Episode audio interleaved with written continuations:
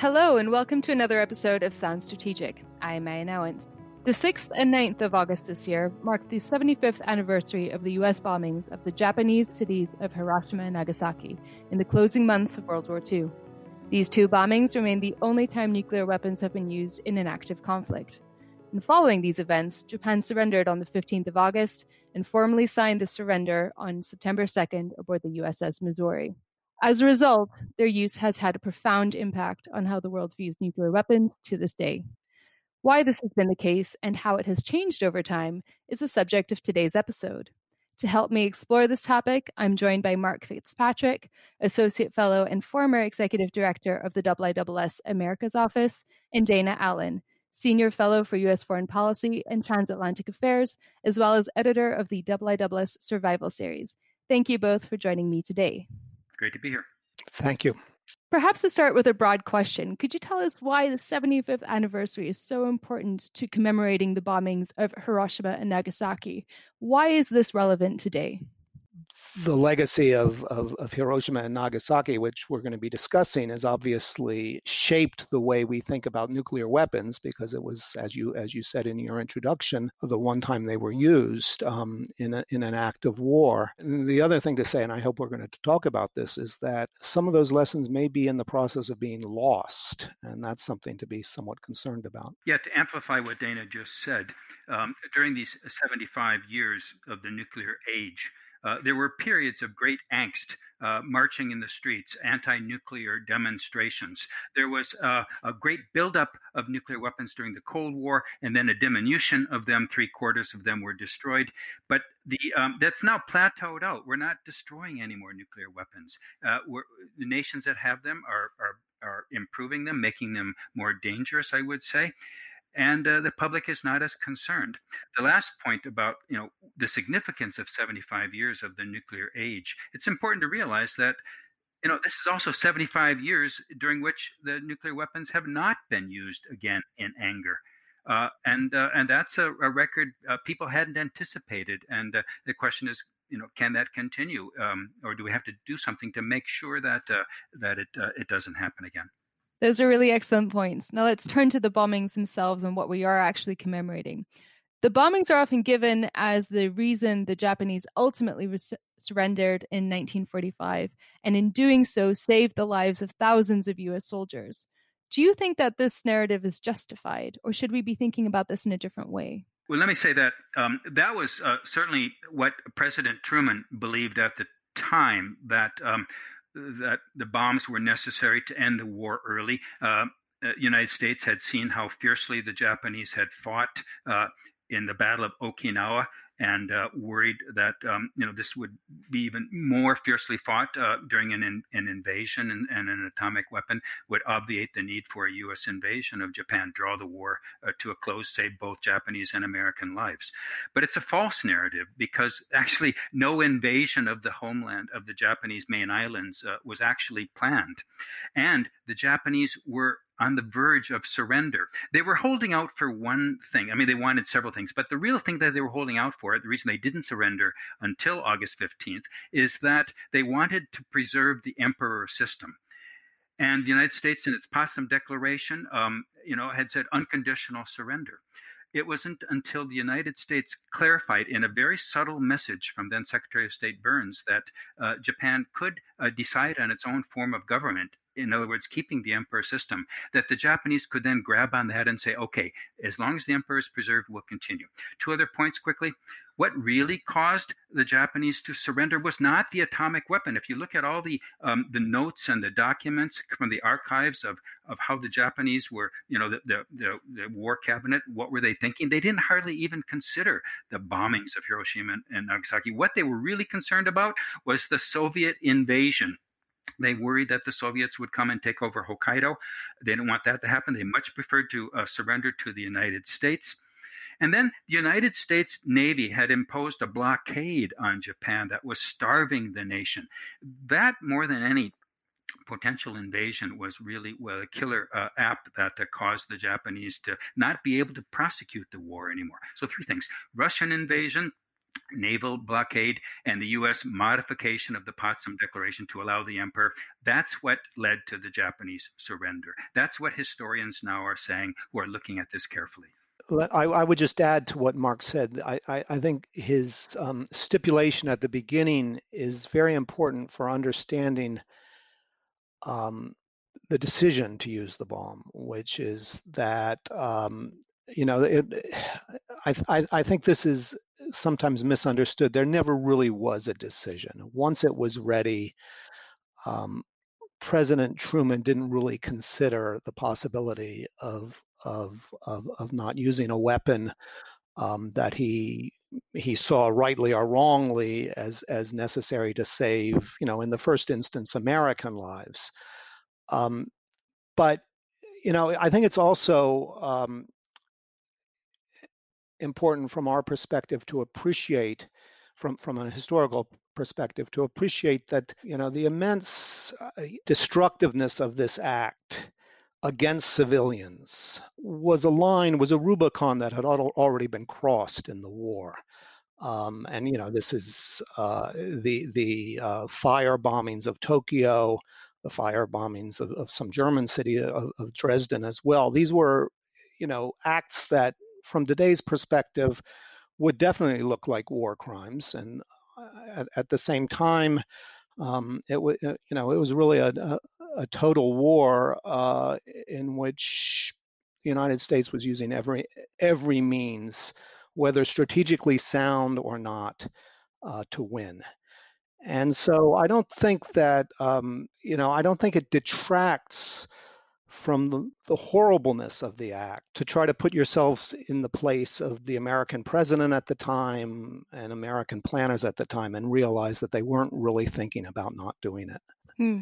And so, in terms of the impact of the bombings themselves, what, what impact do you think they had on the national psyches of Japan and the United States? What lessons do you think each country took away from their experience of the Hiroshima and Nagasaki bombings? Well, I have a particular interest in this question because um, when I was in university, I studied, um, I took a couple classes with John Hersey, who wrote the book that actually, or actually, it was a series, it was a, it was a very long report that uh, took up an entire issue of the New Yorker um, and, and was published as a book called Hiroshima.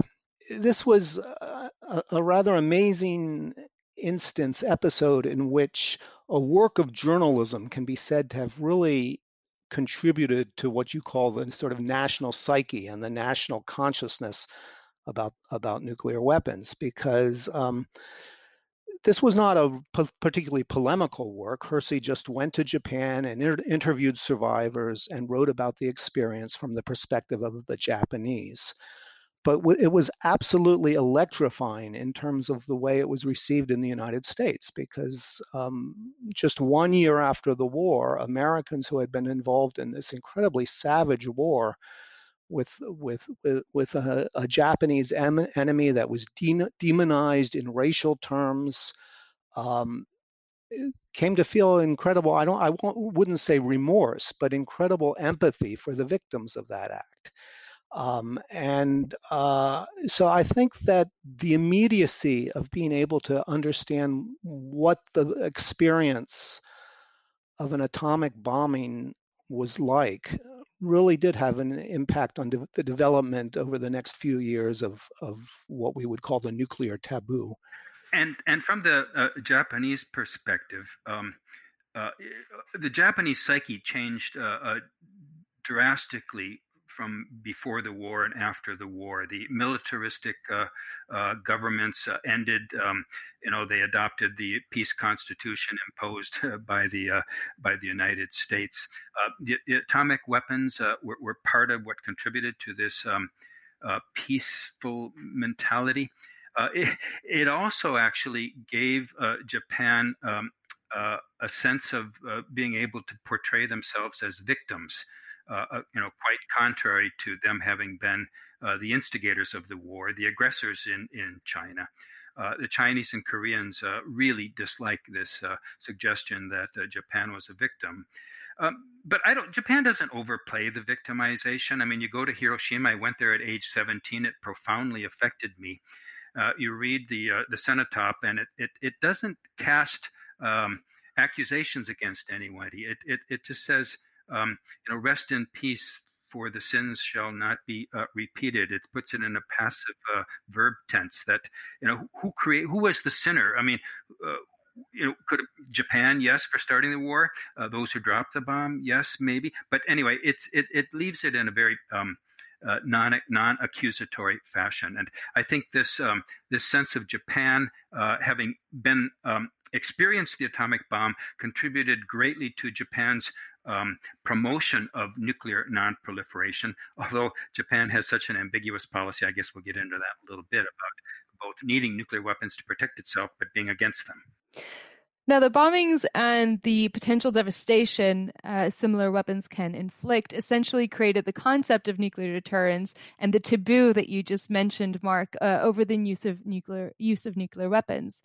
So, how do you square these two seemingly opposing concepts in modern strategic thinking? And how do you think these two ideas informed international discourse and policy around nuclear weapons since 1945?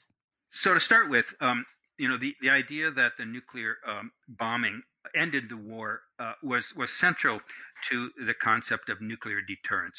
Uh, if if nuclear weapons can end a war, they can also prevent a war, and uh, and that's been um, the the strategic logic of the United States and its allies for 75 years. And you can't deny it. I mean, there hasn't been a war between the superpowers during this time, and and uh, the mutually assured destruction doctrine, as crazy as it sounds, uh, you know, was central to that. Uh, we, we didn't want to, you know, get in a war that would lead to a nuclear exchange that could annihilate uh, both parties.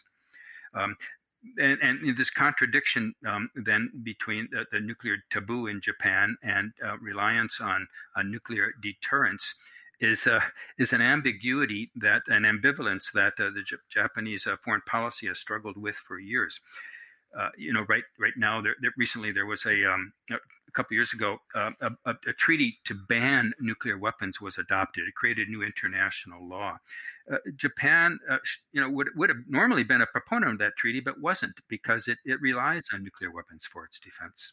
I would add something to what Mark said, which is, I think, slightly complicating this issue. To, to say that there is a, a, a contradiction between deterrence and an anti-nuclear taboo I think is right on one level because you, are absolutely correct. I mean, it's it is absolutely correct that strategies based on deterrence are based on annihilation of of of civilians, um, potential annihilation of civilians. But of course, as as as nuclear deterrence developed as a concept, it was very much a concept of avoiding the use of nuclear weapons. So it's not, you know, it's not a complete um, contradiction. Um, one thing though, though that I think is important to recognize is that the taboo developed before deterrence, mutual deterrence, was a reality because the taboo started to develop when the United States was the only country possessing the atomic weapon.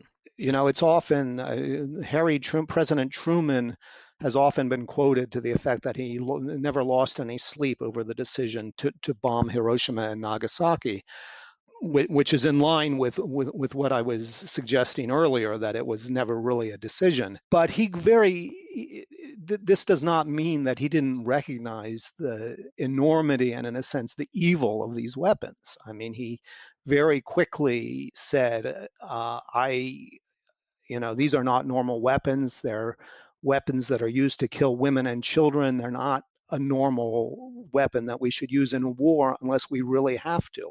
And he was saying this at a time when there were American generals who had a very different view that it was that that these were just powerful weapons that the United States should use if it ever got into a war, for example, with the Soviet Union. Um, now that possibility was rapidly, w- within a few years, started to be, become a lot less um, plausible precisely because the Soviet Union developed its own nuclear weapons, and um, over time, over uh, the course of the 1950s, uh, the reality of mutual deterrence um, developed. So, on the point of nuclear deterrence, then, do we think that it's weakening today, or are people simply forgetting the lessons of Hiroshima and Nagasaki?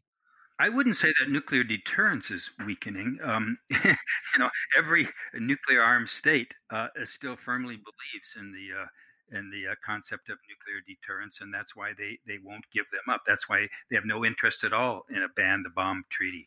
Uh, and uh, the, you know the North Korea uh, uh, advocates uh, nuclear deterrence as the rationale for acquiring nuclear weapons. So nuclear deterrence is live and kicking, uh, very much so. Uh, the question is is is disarmament is the other uh, side of this coin.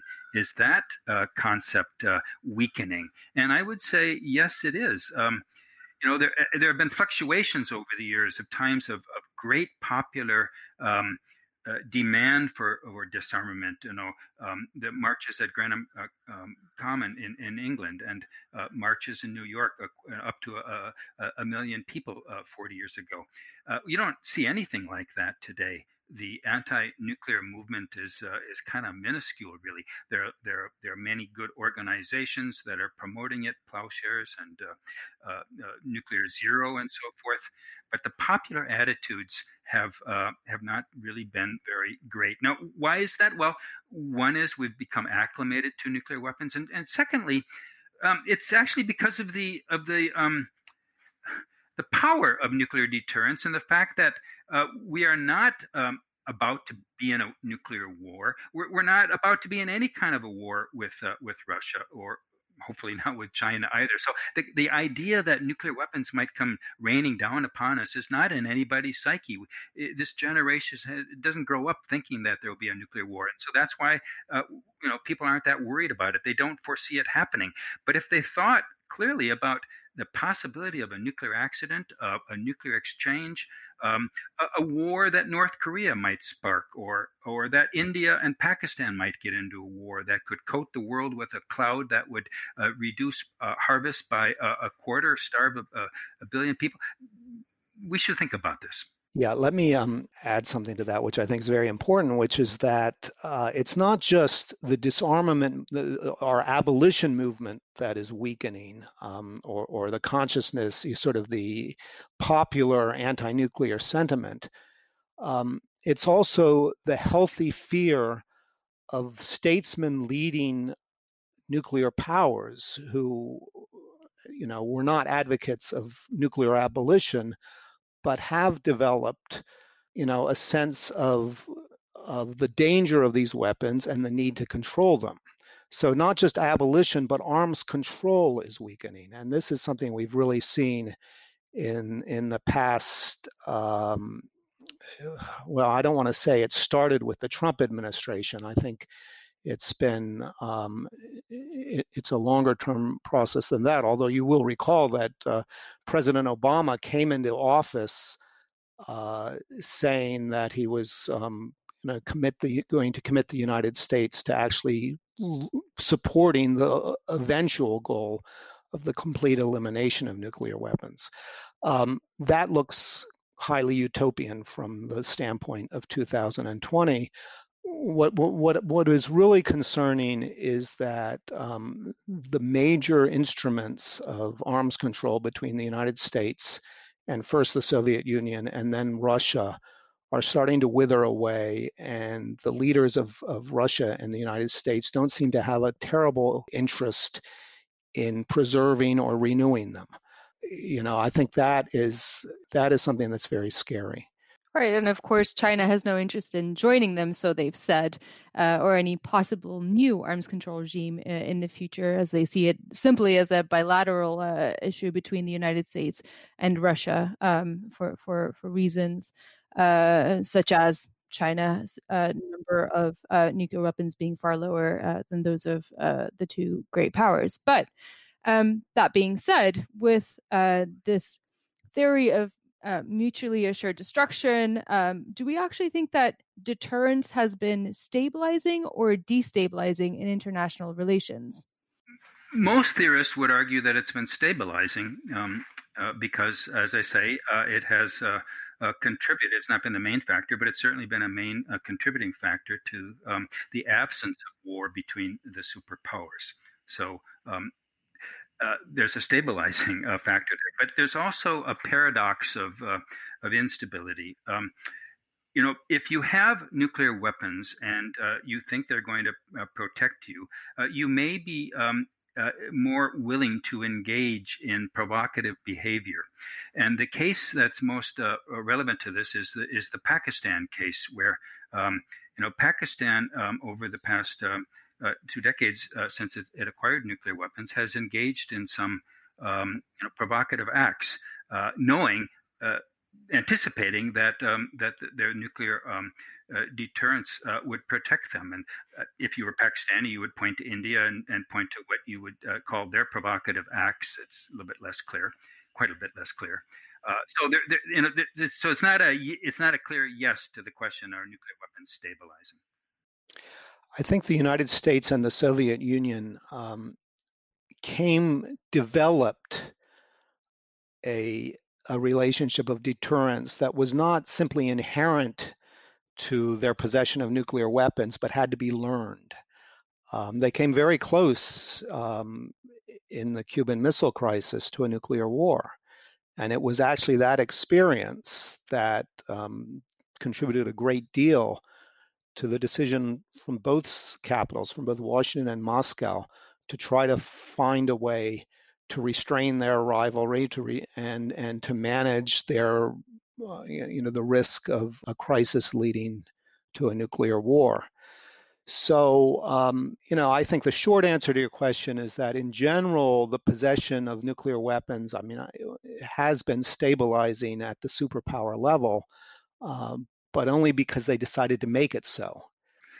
I'm very glad that Dana brought up the Cuban war um, because uh, the Cuban Missile Crisis. That is, there wasn't a war, thankfully, but um, but it, it, it, was so lucky um, that uh, John F. Kennedy didn't listen to his generals, all of whom wanted an invasion, none of whom knew that uh, there were active, ready to fire, operationally ready uh, Soviet missiles on the island, and they would have been fired in the event of an invasion. There are so many things that the United States didn't know. They didn't know how many Soviet troops were on the island. They didn't know how many weapons were there.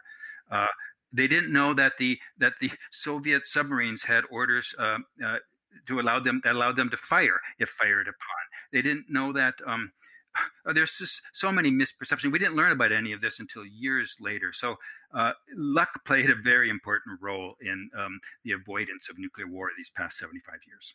Now, maybe returning back to Japan, until very recently, as we've discussed, Japan maintained quite a pacifist stance in terms of national defense, but there are signs of this changing.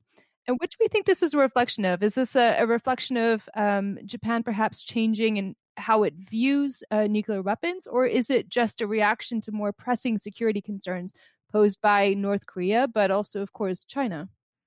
Uh, let me answer this one because I, I, have thought about this a lot. I've looked at this a lot, and it's a it's a mistake to equate in any way uh, Japan's uh, desire to become a more normal country in terms of its defense posture with the nuclear question, two separate issues. Uh, you know, Prime Minister Abe uh, would like uh, the constitution changed uh, uh, so that it wouldn't uh, be this wording that uh, prohibits um, uh, armed forces. Of course, they have armed forces; they call them self-defense forces.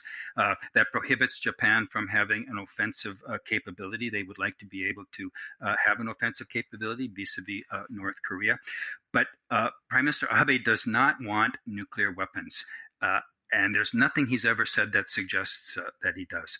There is a small minority on the, uh, I would say, the right wing fringes of the Japanese political spectrum that advocates uh, nuclear arming. Most of them say, in conjunction with the United States, uh, like the United States and United Kingdom have this uh, nuclear sharing arrangement. Um, but that's that's very very small still, and and I, I wouldn't uh, you know many people on the outside, many Koreans and Chinese, uh, they, they, they, they conflate these uh, issues, but they're very separate. Mark, but can I can I follow up with a question to you on that? Um, I mean, we often talk about Japan as a nuclear threshold country, if that's the right way to put it. And you know, in a certain sense, that's a a function of Japan's advanced technological state, but is it? It was also a conscious decision, wasn't it? I mean, that basically Japan uh, does want to have the option um, if if if the situation became very bad. Very important point, Dana. Yeah, absolutely. Japan is a latent nuclear power. It's a, it's been a policy for many years. It's not an enunciated policy, although every once in a while a Japanese politician will slip and and say uh, honestly that um, that their nuclear technology is for deterrence purposes. You know, some people say that Japan could uh, build a nuclear weapon, um, uh, you know, in a matter of a few months. That's not correct. Um, uh, it, it, would take um, uh, at the very least one year if they just uh, you know ignored all safety uh, precautions and everything else and just rush to do it and you know we're sloppy and everything. But you know it would, it would take two years. And mostly what it would take would it would take a change in the psyche um, because you know the japanese population we talked about this they're still very you know anti-nuclear. And that anti-nuclear sentiment is probably no more strong than in the scientific community. Uh, so they would have to have a real change in their perspective about uh, Japan's needs. Um, there could be such a change, you know, if the United States totally dropped its uh, security commitment, which, you know, looking at President Trump's um, uh, statements uh, uh about transactional um, alliance arrangements, uh, could lead to that. Um, a, a, Chinese aggression could lead to that. But today, um, the anti-nuclear um, sentiment remains very strong. But you know, this is a key point, which is um, you know also may be in danger of being forgotten as we as we um, become complacent about 75 years of nuclear peace. And that's the point that the united states uh, the United States' nuclear guarantees to its allies uh, in, in, in Asia Pacific, but also obviously in Europe, is probably a, a, reason for certain countries not to have to make that nuclear choice. And um, if you look at the situation in Germany, for example, Germany is also a very anti nuclear country, but its politicians have considered the circumstances under which if they felt if if the United States was no longer guaranteeing um, Germany's defense, what Germany might have to do. I mean, this is pure speculation, and it's not something that I think the German population uh, would support. But these things can change depending on the you know changes in country strategic situations. So um, you know whatever you, else you think about you know a transactional view of of America's alliance commitments, one should also recognize that if those commitments ended, um, the implications for nuclear proliferation could be profound. Mark, can I ask, have discussions like this, uh, have you noticed that discussions like this uh, have become more frequent in Japan over the past few years, at least during the Trump administration, with questions uh, and concerns about uh, the United States' um, alliance commitments um, becoming increasingly uh, strong in certain parts of the world? You know, um, I thought that they might, given all the uh, uh, things that Trump has said that would uh, um, question the credibility of the U.S. commitment. But I don't think the Japanese um, uh, uh, are full of angst about that the way I thought they might be. My reading of it is that uh, they they look at what the United States does less uh, than what uh, Trump says, and they they realize that uh, below Trump, the entire U.S. Uh, bureaucracy is, remains committed to the alliance. So it hasn't led them into um, questioning the need for their own nuclear weapons. Over the past um, uh, decades, Japan uh, several times has uh, has questioned uh, whether they might need nuclear weapons. They had internal studies at several uh, uh, times, and most recently it was about ten years ago. And each time they they realized that they don't need them um, because they could. rely on the U.S. Um, nuclear umbrella, and because it would be so costly, and Japan doesn't have a lot of space for nuclear weapons and so forth. Um, I, I, hope that if they have another such study, that that, that those conclusions won't change. Maybe to end, uh, hopefully, on a positive question, um, do either of you see signs of optimism regarding nuclear security internationally? And will the legacy of Hiroshima and Nagasaki still be adhered to 25 years from now for the 100th anniversary of the two bombings? you know, it is it is true and hopeful that the United States and Russia have vastly reduced um, their arsenals, um, and um, I mean they still have very large arsenals, but they brought them down to a level um, that may seem more reasonable compared to the you know the, the thousands and thousands of warheads um, that they deployed previously so so there is this internet there has been this international machinery that's that's geared towards um, trying to avoid a nuclear war and, and it still exists and it, it's still in the psyches and the hearts of a lot of people. Uh, having said that you know this this withering away of arms control is something that is very very concerning. I spoke about it uh, about it previously and you know, I mentioned uh, John Hersey, and he said something um, before he died in the 1980s in, in an interview. He said something that was um, rather chilling, which was that. I mean, it was also somewhat self-congratulatory if you if you look at it this way. It, he said in the 1980s that he did, didn't believe it was so much deterrence in the sense of uh, objective capabilities and objective ability to threaten another country that had preserved the nuclear peace as much as it was memory and that is the, literally the memory of what happened at Hiroshima and Nagasaki, um, which, as I say, was somewhat self congratulatory because he did so much to create that memory. But the fear is that with when that memory is lost, um, the danger can can can return in a big way. So you know, unless you have um, you know, and in the first instance, it has to be in the United States and Russia, unless you have leaders who are committed to restraining nuclear dangers, um, it's hard to be very optimistic about about the future. Uh, and, and just to um, uh, amplify uh, Dana's uh, points there, I, I share um, his concern about the breaking down of arms control, uh, the breaking down of, of communications between the superpowers about their nuclear holdings. If we don't extend New START next year, there will be no arms control agreements in place. But this, the memory of Hiroshima, I'll end on a positive note. I, I think it remains pretty strong. Uh, around the world. I mean, Hiroshima, the, the mayor and the governor of the, of the prefecture uh, uh, promote a very positive uh, uh, image, and they put a lot of emphasis and energy into educating uh, Japanese people and, and global citizens about the dangers of, of, nuclear weapons. Um, uh, and and I think you know the more people who visit Hiroshima, like I did when I was 17, uh, I think the more you take away uh, these lessons. I was very uh, glad that President Obama uh, was, became the first sitting U.S. president to visit uh, Hiroshima in 2016. Uh, I, I, don't imagine um, our current president would would do that. Um, but um, I, I, think this will become more common for world leaders to, to visit Hiroshima. They should visit Nagasaki too, which has important lessons of its own that are slightly different, but uh, but still uh, basically the same. Uh, so that you keep that memory and those lessons alive. Well, thank you both, Mark and Dana, for joining me on the show today. It's been incredibly informative and insightful. Thank you, Meia, for sharing it so well. Thank you very much. I've, I've enjoyed it. And thank you to our listeners. I uh, hope you enjoyed this episode. Don't forget to follow, rate, and subscribe to Sounds Strategic on Spotify, iTunes, or wherever you listen to your favorite podcasts. And to keep up to date on all the latest trends in international security, geopolitics, and defense, be sure to visit the IISS website. Thank you all for listening and see you all next time.